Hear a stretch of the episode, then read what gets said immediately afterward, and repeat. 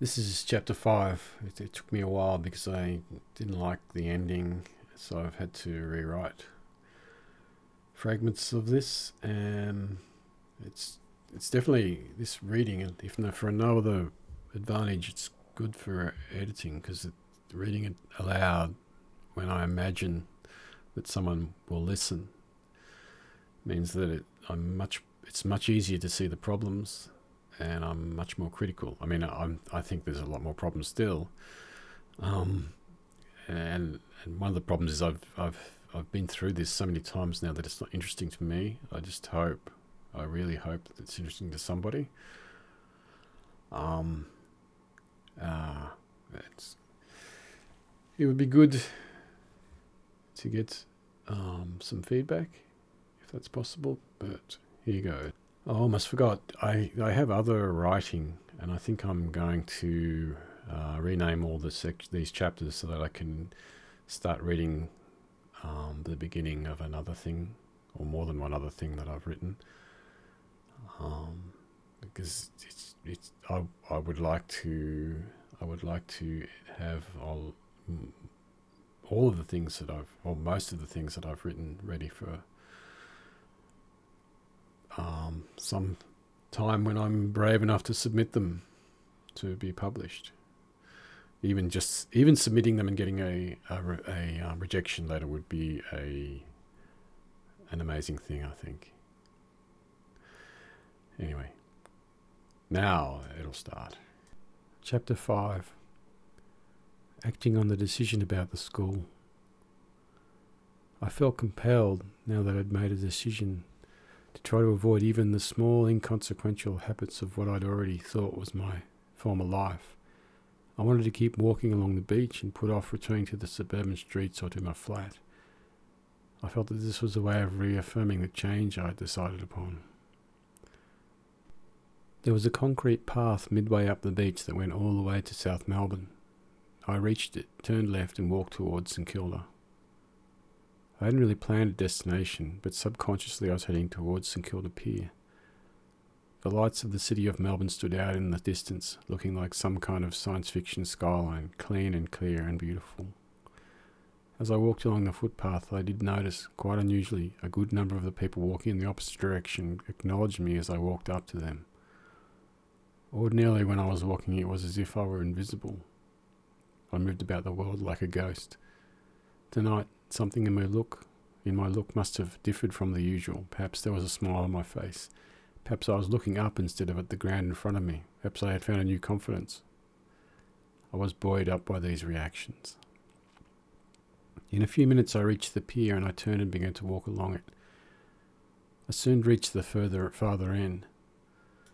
There was a restaurant here built after the original building, a kiosk, had burnt down a few years ago. The restaurant was reasonably full. Ordinarily, I would glance in at the people eating in a place like this, wishing I would be able to go in and be treated as the kind of person such a place would serve. Tonight, I barely gave the place a look. I walked all the way around the building and positioned myself leaning over the rail with my back to the glass and the guests. and I looked out to sea. I felt strangely calm. There was no great upheaval in my thinking. The same set of worries were all there, sitting in the background, but along with that there was, deep inside, the knowledge that this was a firm decision.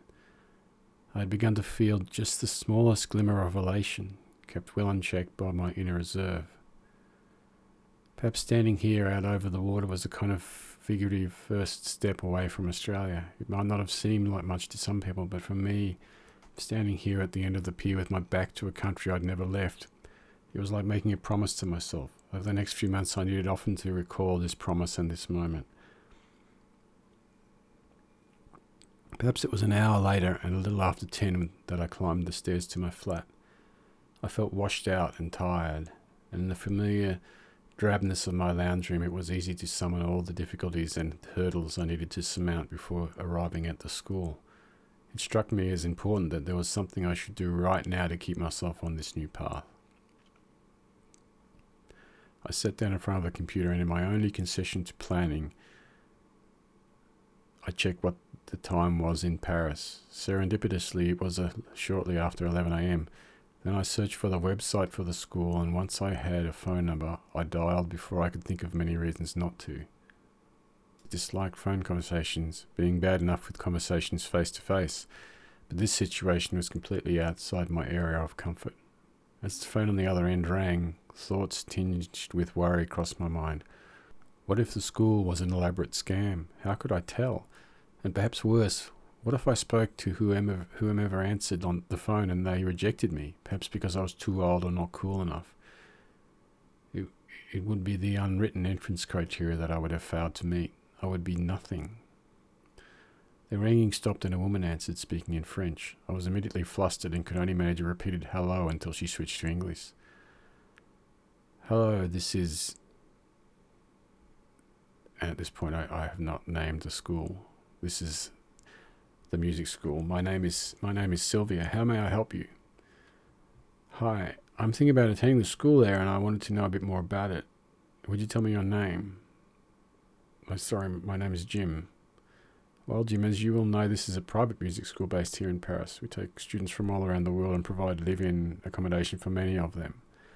The school has a particular bias toward performance and editing, and it is a very difficult course. Our teachers are mostly not academics, but um, are mostly established performers and songwriters. We have no entrance criteria. Instead, we trust that only those people with the passion to succeed will. We're really all about providing the guidance, the pressure, and the environment to enable our students to get far beyond where they thought they could get to. But I, I suppose you've read some of this on the website. Yes, I have, but the website is impersonal. I'm wondering about the difficulty of the place, and I couldn't find any success stories or lists of ex alumni or anything like that. Trust me, we get amazing results a lot of the time. We don't promise that we can make you famous, but we can promise that if you can cope with the pressure that, pressure that you'll be able to make music once you graduate, you'll be able to make music others would like to hear. We have very good teachers and proven results. Of course, it is a risk as is any course at this level, I suppose.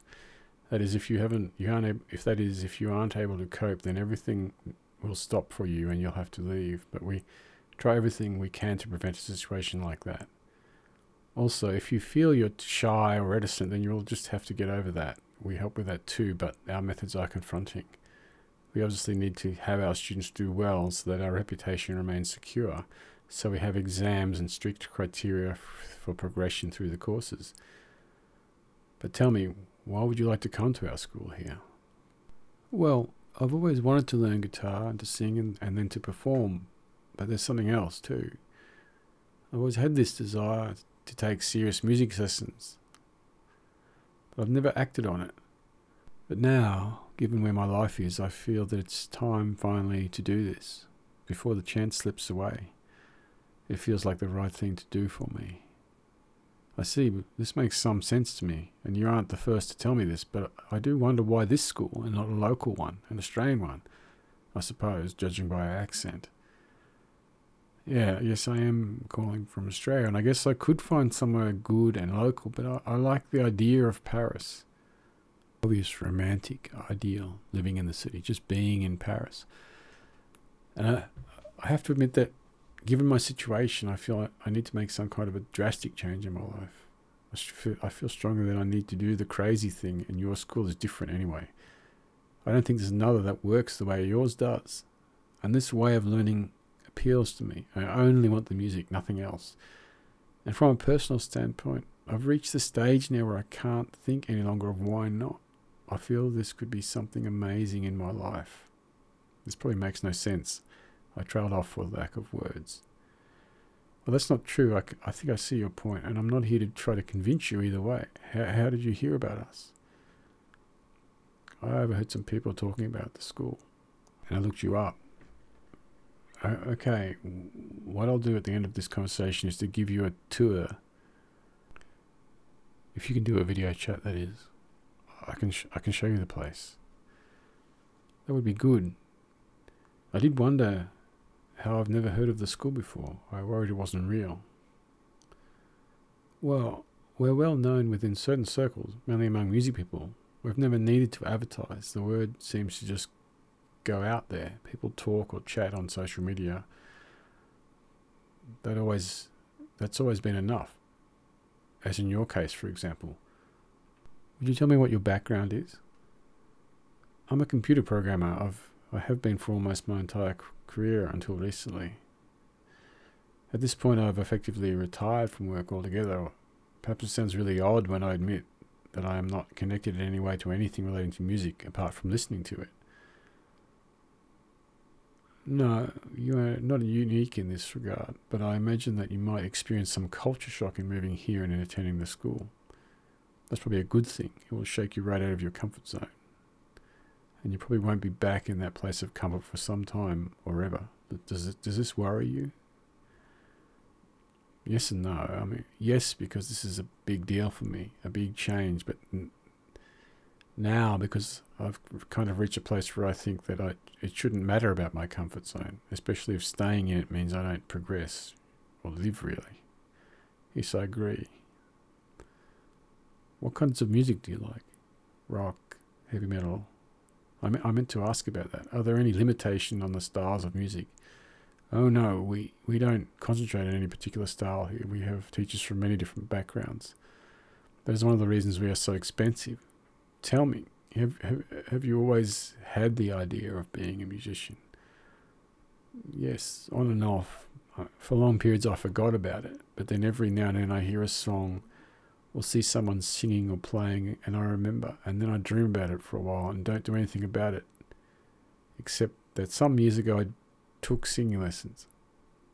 Were, were you any good?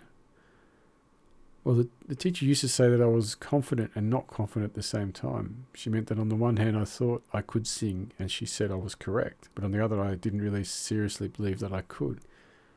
This upset her.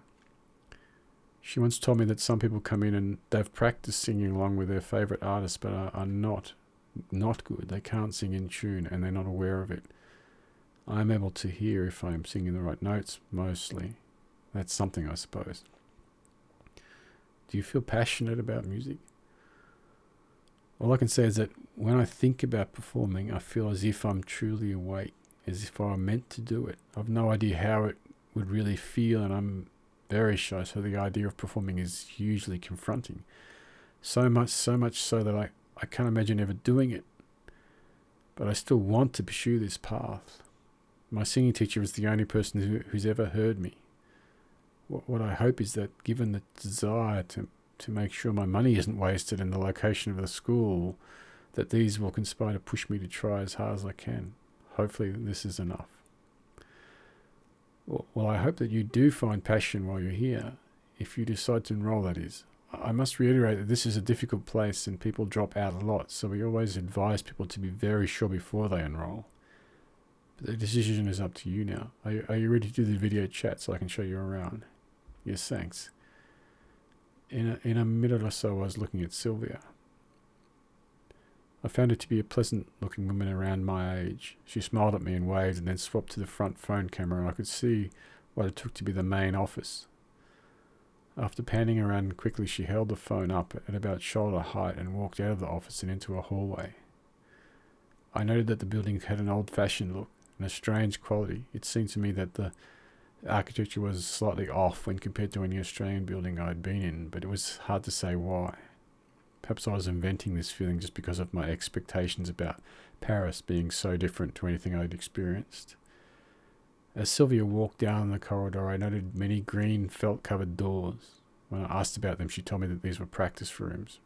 Red lights located at the top of each of these doors indicated whether or not the rooms were occupied.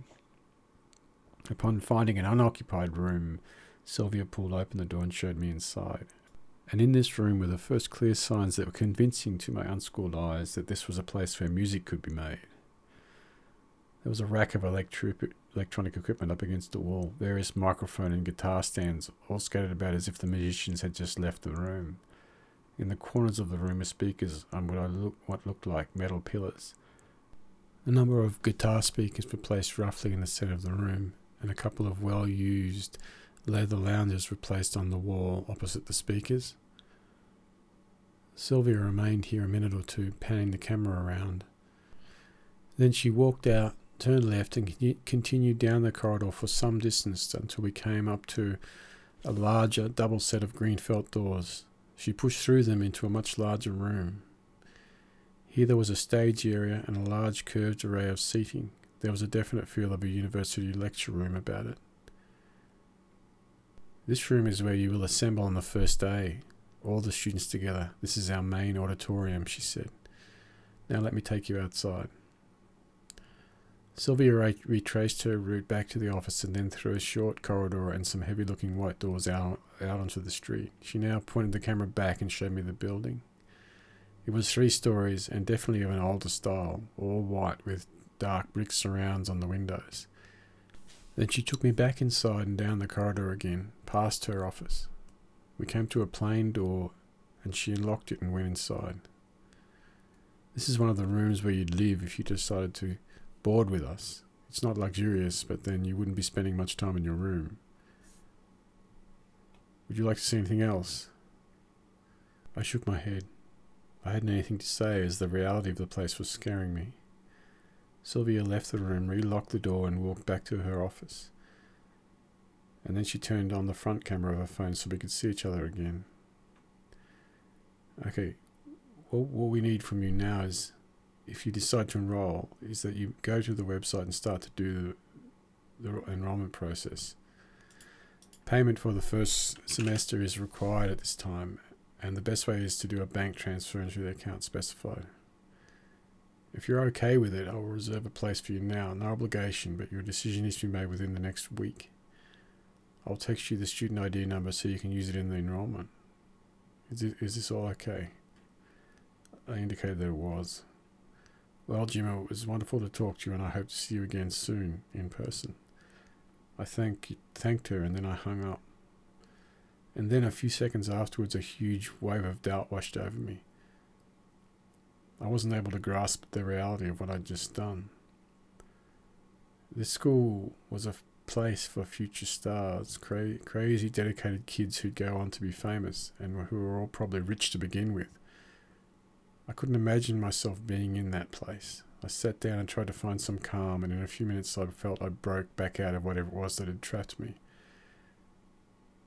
Truthfully, I only needed to look around at my flat, at the dusty surfaces, the shelves of DVDs, and the small signs of neg- neglect and disarray to know that even the worst outcome, a failure in that school, in that city, was still preferable to the pointlessness, loneliness, and emptiness of my current life.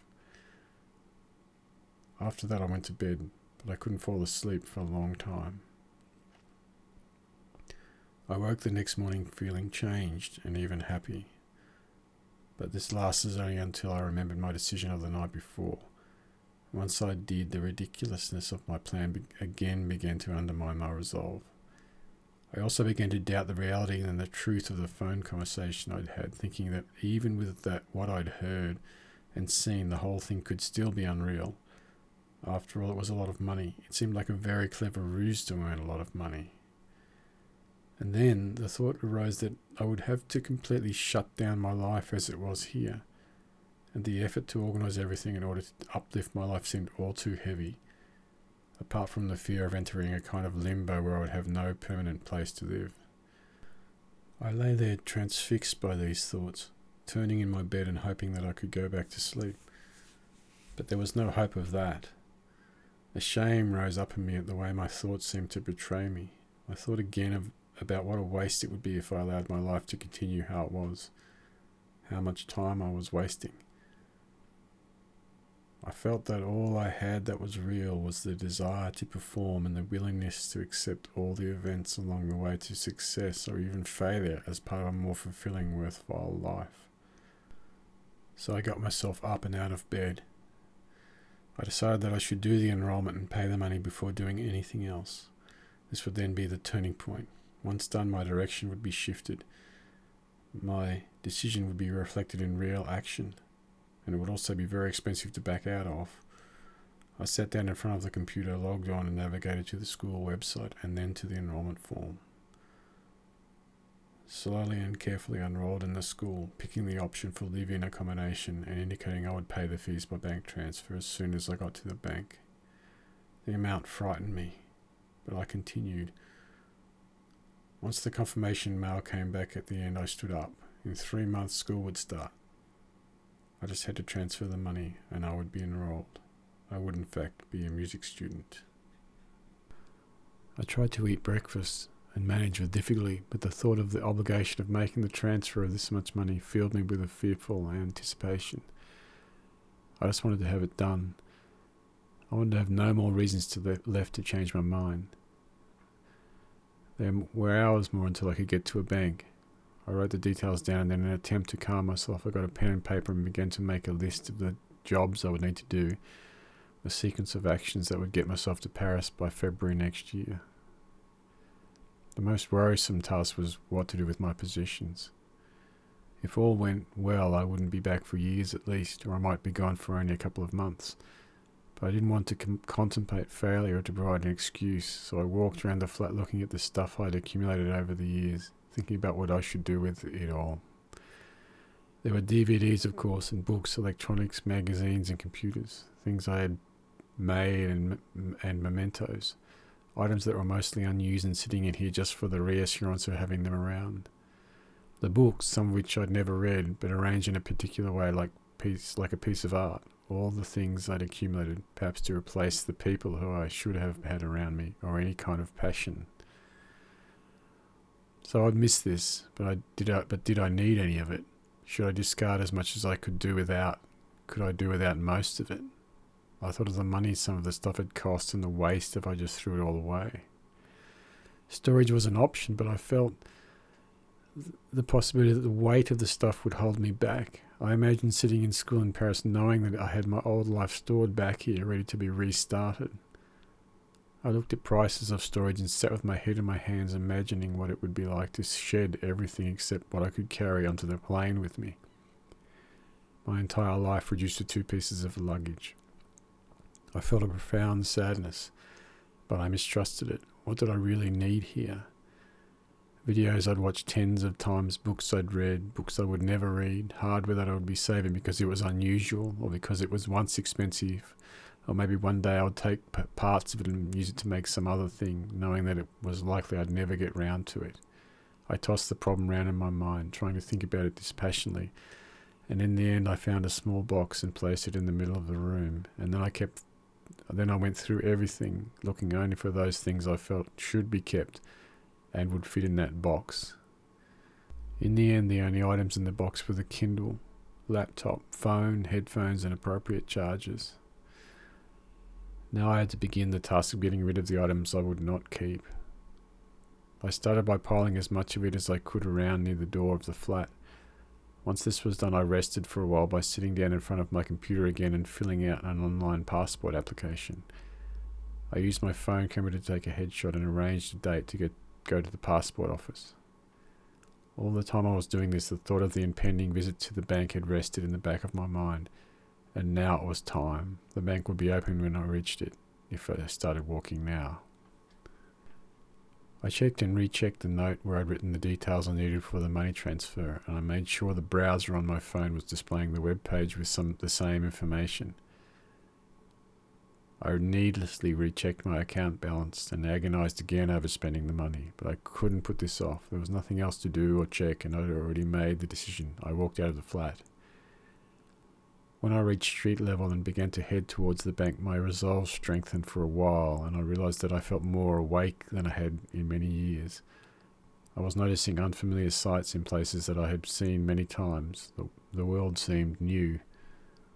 I noticed the street smells acutely, and the cool breeze felt refreshing rather than cold.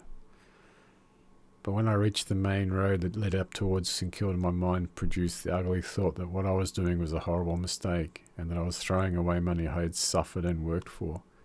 I tried to distract myself by thinking about the plans I had made to discard my possessions, but this ploy only partially succeeded. I had the strong urge to just turn around and go back home, but I forced myself to keep on walking. I wished I'd taken a tram so that I would be delivered to the bank without the possibility of turning around.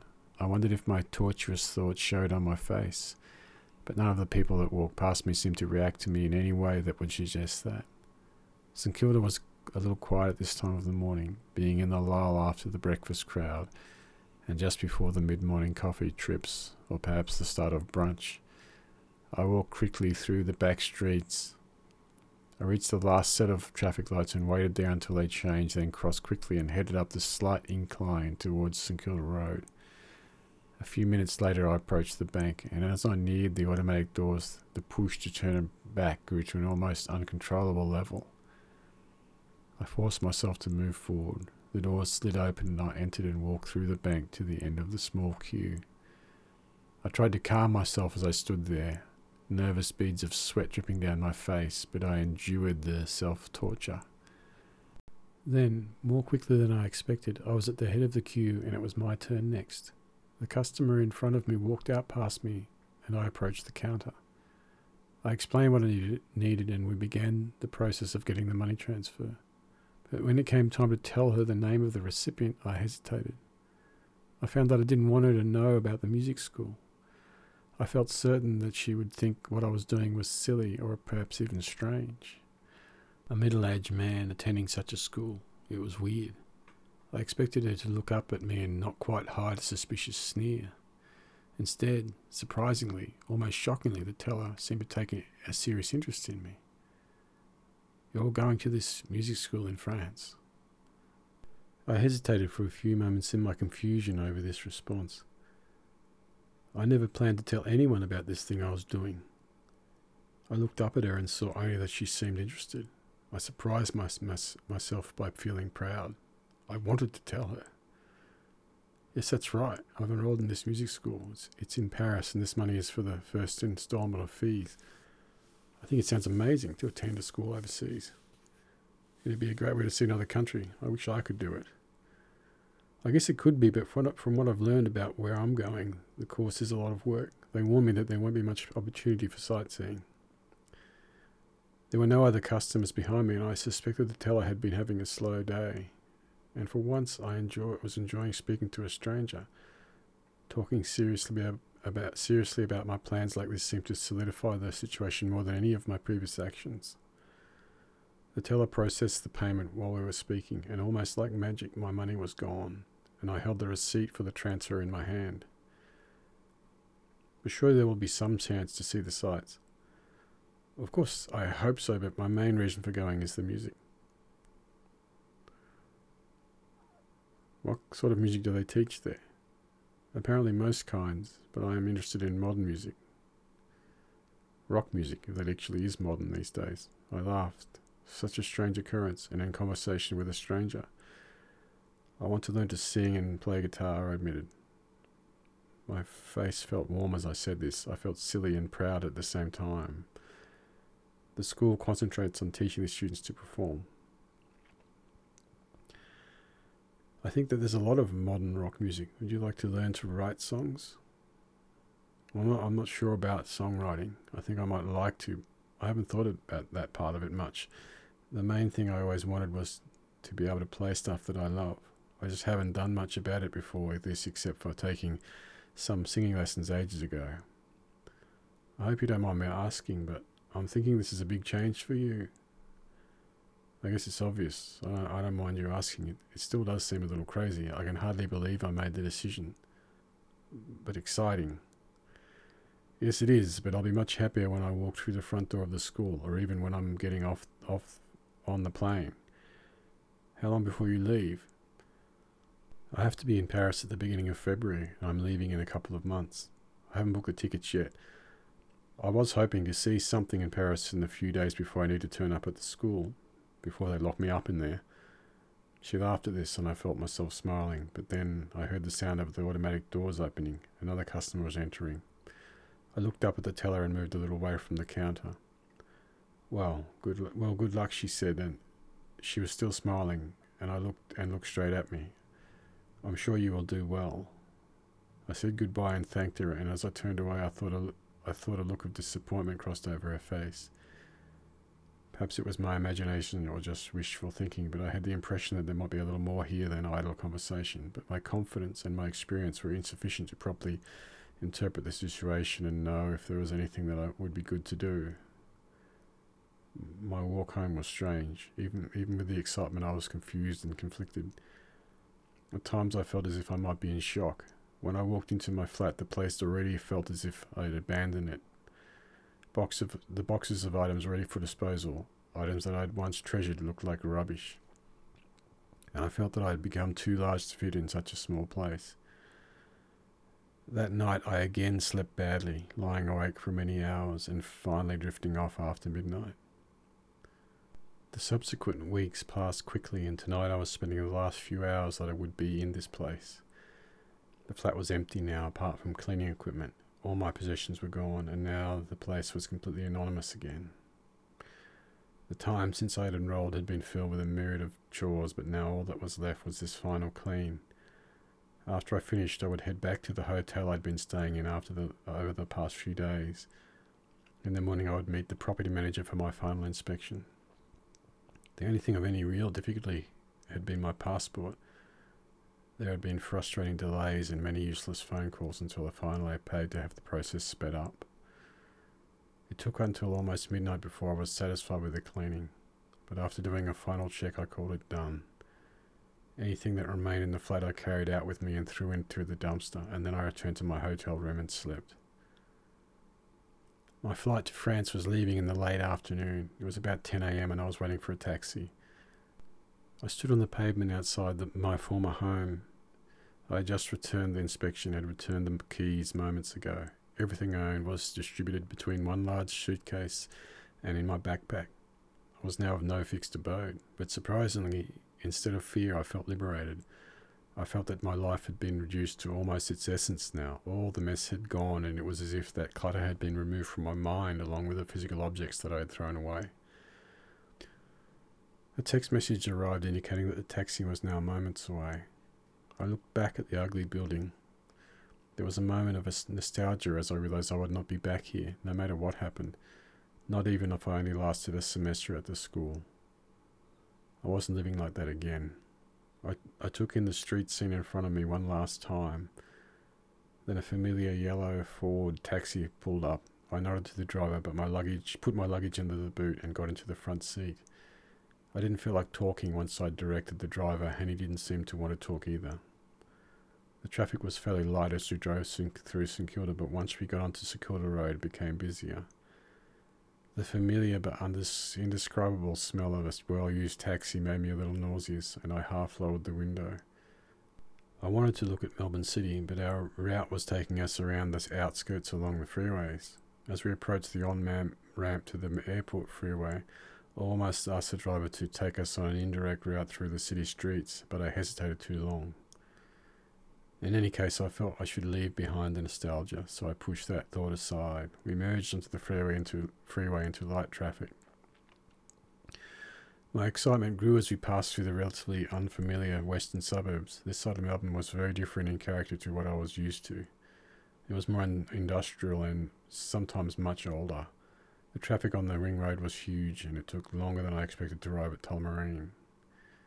The entrances to the departure terminals involved driving up onto a ramp that led to the many second level entrances. On the right was the multi story car parking garage, on the left, the short term parking. The taxi driver effortlessly negotiated the dangerous chaos of vehicles that milled around us, moving abruptly into the first available spot. I paid the driver, got out of the cab, and after collecting my luggage, entered the terminal. After checking my suitcase through the and collecting a boarding pass, I went to a coffee shop I was familiar with, ordered, and then sat, alternately reading or watching people navigating the terminal. It always seemed to me that people in airports were in a certain category that would make them stand out in other places. I couldn't tell what the difference was, and perhaps it was only because I felt different here. There was something unfamiliar about the way people were dressed. Maybe it was just the travel clothing of wealthy people and or business people. I sat in the cafe while generations of customers came and went. The ceremonies and requirements of preparing to board the plane had chased away all the horrible thoughts about what I was doing and why, so I remained reasonably calm for a while. After sitting for about an hour, my anxieties began to grow again, so I got myself up and walked up and down past the gate lounges. Finally, I stopped at the gate lounge that I would board from. I sat here watching the aircraft through the tall windows I needlessly checked and rechecked the boarding pass as I waited. I'd begun to experience the feeling that I must confirm that I wasn't just visiting the airport, as I'd sometimes had. I'd sometimes spent hours sitting watching while other people prepared to fly, and I'd watched the aircraft and the work of the ground crews. Even, even seeing the boarding pass like this didn't stop the feeling of unreality from growing. I began to imagine that something would go wrong, or perhaps that I would wake up from a dream. Five minutes before the boarding call was due, I got up, checked the pass again, and went to stand ready at the head of the queue. Still, I was startled when the boarding announcement came over the audio. I was quickly surrounded by other passengers, and I lost the place that I had at the start of the queue. When my turn came, I handed the boarding pass to the attendant with a sudden jolt of fear that it would be invalid, but all that happened was a quick welcome, and then I was walking down the ramp to the aircraft. And as I walked, all the concerns I'd had faded away like mist in the sunlight. When I reached the end of the ramp and approached the hatch, I felt my face relax, and the odd thing was that I hadn't noticed the tension until it was gone. I think I may have smiled at the steward who checked my boarding pass and directed me to my seat. I had intended to read once I was seated, but my Kindle remained in the seat pocket in front of me, and instead I sat staring out of the window. I watched the ground staff as they drove around in the peculiar vehicles that I believed only existed at airports. I saw the luggage being tossed onto the conveyor that carried it to the aircraft hold. A fuel truck tanker drove past and then around to the other side of the aircraft. A little later, I heard the hose coupling being attached. I could see two people doing an inspection on one of the engines of a plane sitting next to us. As I sat, I noticed that the emotions I was feeling, my sense of myself, had completely shifted I felt that I was a different person than the one who'd travelled here in the taxi, or even the person I'd been I'd been when sitting in the terminal. I felt quietly confident, even hopeful. I was aware that I'd barely started on my journey, and yet getting to this point, sitting here on the plane awaiting departure, felt like it represented a huge life changing event. The feeling of being here seemed like an accomplishment all out of proportion to the simple acts that had got me here. It seemed as if my, I had restarted my life, or in some sense, this was the start of my life. For a few minutes, I was hopeful that I might have the whole group of seats to myself, but then a man and a woman sat down next to me. From their conversation, I took them to be work colleagues. Perhaps they were lawyers or company executives, I couldn't tell. They took no notice of me. The woman had long blonde hair and a slight Irish accent. The other passengers kept on walking past till until it seemed that the number of people could not possibly fit in here. But finally the hatch was closed and we were listening to the safety lecture, and soon after that the aircraft shook slightly and jolted into movement. We were pushed back out of the gate, and then once the tractor disconnected, the aircraft began to taxi under its own power. After ten minutes or so, we were parked at the end of the runway. The engines seemed to die, and were almost silent for a few seconds, but then they spun back up and we accelerated forward. Once we were airborne, I watched the western suburbs of Melbourne twist underneath us as we banked and turned. The plane then straightened out so that the city of Melbourne was visible in the distance. I watched the city, my city, until we ascended into the clouds. The moment when the aircraft finally levelled out, with the afternoon sunlight turning the clouds golden below me, seemed to mark another turning point, the true beginning of the trip. Now it was all out of my hands. No choices needed to be made, nor, nor was there any call for acts requiring bravery or effort.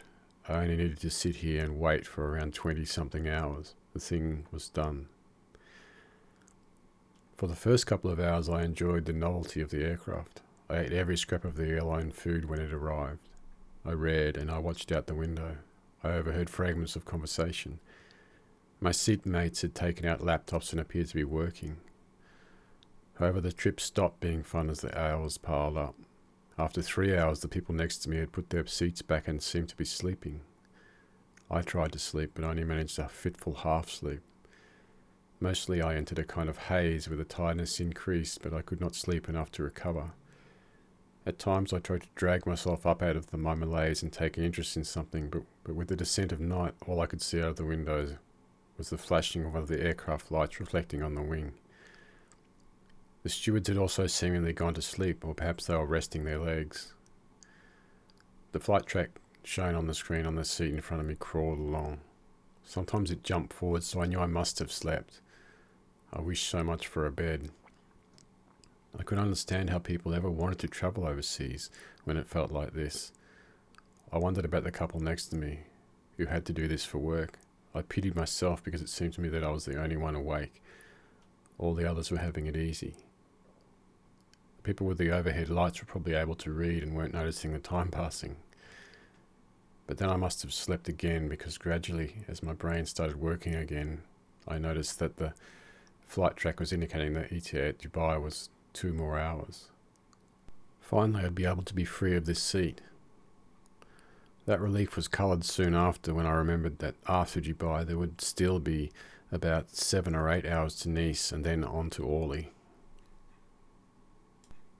I must have slept yet again because the next thing I was aware of was the voice of the first officer announcing that we were starting the descent into the UAE. I felt sick and disoriented. I was glad the people next to me remained asleep. I had no wish to be seen the way I was feeling. I felt like cheering when the fasten seatbelt sign came on. I recovered myself sufficiently to take some interest in the view. I hoped to see the lights of Dubai, but at first there was were only a few sparsely scattered dots of light, so few that I could not even tell how high we were. But then the plane banked right, and I saw a distant haze of lights. Then we banked left and straightened out, and I lost sight of the city. The aircraft quickly lost altitude and soon the lights were all around us. I had no idea what was below us, houses or factories or offices, but the thought struck me, as it had many times before, that it was strange when you're on the ground and heard or saw an aircraft fly overhead. You have no fears that it would fall, but when I looked down, I had the impression that the people in the buildings below were so unprotected. This massive multi ton machine could drop on them and obliterate them so easily. It seemed ludicrous that people flying over people could be allowed. Then again, I couldn't recall an incident where a large passenger jet had accidentally crashed onto a city. My fears proved baseless. We landed safely and no one was injured. After a frustrating wait to get off the aircraft, I finally set foot on the jetway. I worked quickly up the ramp and into the terminal. Then I drifted around for a while, walking randomly. I found myself disappointed by the airport. Apart from the Arabic signage, there wasn't anything obvious that distinguished the terminal from where I'd come from. It was the first time I'd set foot in another country, and it looked like home. After a while, my lack of proper sleep started to catch up to me, and I returned back to the gate lounges hoping to find a place to sleep. I found a lounge where there were a few passengers. I picked a seat a little out of the way, set the alarm on my phone, lay back, and closed my eyes. Sleep didn't come, however. It was difficult to trust that I'd hear the alarm, so I was unable to relax, and the seat wasn't much of a bed. After about an hour, I was ready to give up. I stood up and walked to the window. There was nothing there of any interest. Then I saw the reflection of someone walking into the lounge. I saw that it was the, a woman, and then as she got closer, I could see that it was the lawyer I'd been sitting next to on the plane. She didn't seem to notice and went to a seat almost as far away from me as she could get. I turned to leave, but then I heard her start to sob. I stopped moving. I believed she hadn't seen me, and I didn't think she'd want to talk to me. And I felt I wouldn't know what to say to her in any case, but I hesitated to leave her there alone. I didn't want to get involved, but then I noticed in the window that she was looking at me. And before I thought about it, I turned and walked over to her. She was still crying. I stood in front of her for a second, bewildered, and then sat down next to her, but I left a seat between us. She didn't look at me, and I felt like a fool. I'm sorry to bother you, but can I help with anything? Are you okay? Are you a good person? I was a little taken back by this response, but it was something that I could answer at least. I try not to do any harm, so if that makes me good, then yes. You don't have to talk to me. I'll be okay. I know that, but you seem upset. There's something wrong. Yeah, my colleague got sick. Suddenly. Some stomach illness, I think. I just saw him get on a plane home. And now I'm left to do the job we came here came over for and I have to do it on my own. I don't want to face these people alone. She had her head down, but now she turned to me. She looked almost desperate and my heart went out to her. I'm sorry, I shouldn't be telling you any of this. I was lost to know what to say. I wanted to try to help, but it seemed impossible to me. It was difficult to look at her because of the pain in her eyes. I had to look away, but then I spoke the first thing that came to me. Is it a difficult meeting? Some lawyer thing? It's a court case in a French court. It all starts next week, and I will have to do all of the opening arguments until someone else can be sent over, and I'm not sure how long that will be. Oh, I see. That's hard. It terrifies me just thinking of it. You're not helping. I know. I've no idea what to say. Except perhaps it could be a good thing. When you handle things on your own, it'll look good to the people you work for, surely. What if I can't handle it? How can you be sure or know anything about it? I'm sorry, I'm, I'm being rude. No, I, I understand. I probably should be harsh, also, I guess. The thing is, it seems to me there's no choice here. So you might as well fake the confidence if you don't have it, since you're going to have to face the court on your own. What other, what other option is there? Is that the best encouragement that you've got? Yes, it is. It's all right for you. You're just going over to Paris for a little holiday, surely. Well, actually, I'm going back to school, and the thought of that is terrifying. I think I have a fair idea of what you're going through. School is easy.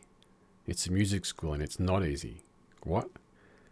I'm going over to Paris to a music school. I want to learn to sing and play guitar, and I have no idea if I can learn either, and I'm kind of betting my whole life savings on it, so it's scary.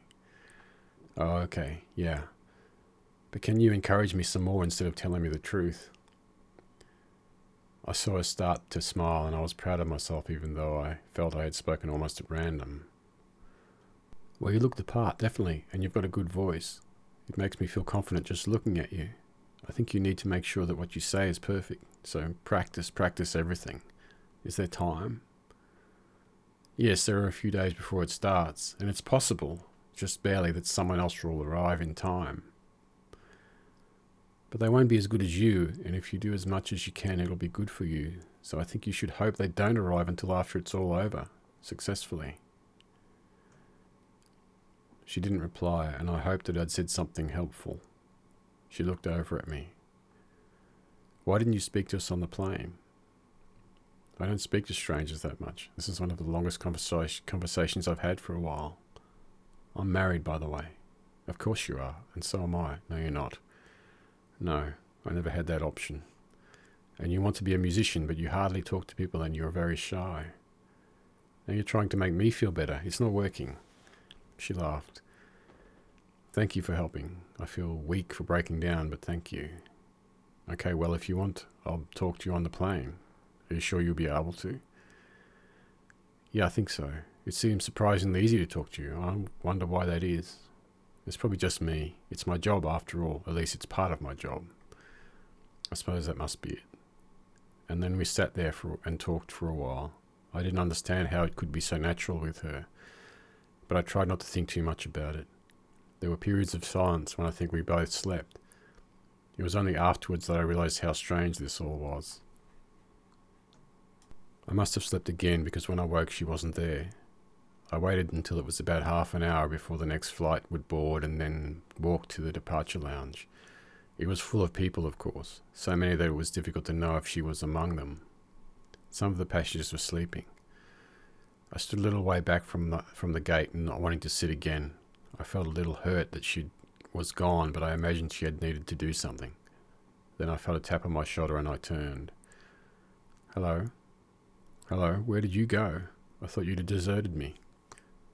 Yes, I did. I, I had a phone call to make and I didn't want to disturb your sleep. Okay, I, I guess that's reasonable. I'll sit with you if you like, on the plane. I just looked at looked at her and she laughed again. You seem happier. I think it's fatalistic despair, but she was just smiling as she said this. Just then the boarding call came and we headed back onto the plane. The rest of the trip went almost too quickly. I could speak to her without really thinking about what I should or should not say, and I felt safe somehow knowing she was there. Which didn't make any sense, but it meant that I was asleep when the pilot called out that we were soon going to be making our ascent into Orly. We walked off the plane side by side, but I knew these were the last few minutes I'd spend with her. She stopped when we got to the top of the ramp and into the lounge area. Well, that's it then. How do you feel? I'm okay. Thanks to you. Are you sure? But anyway, that's good. Don't look so sad. Why not? I feel sad. Oh, come on, you've spent hours with me. Do you know what my rate normally is? Okay, that's not really funny, but I, I knew I know I should let you go. It's been nice to meet you. Look, I'm smiling. Well, yes, you are, and good luck with your music. Don't give up. And you, good luck in court. Okay, I think we have to do this quickly. And she put her arms around me and hugged me, but then, before I could really, really respond, she kissed my cheek and was walking quickly away. I stood there wanting to go after her, but knowing that was the wrong thing, and knowing it was probably my best day for a long while, maybe forever.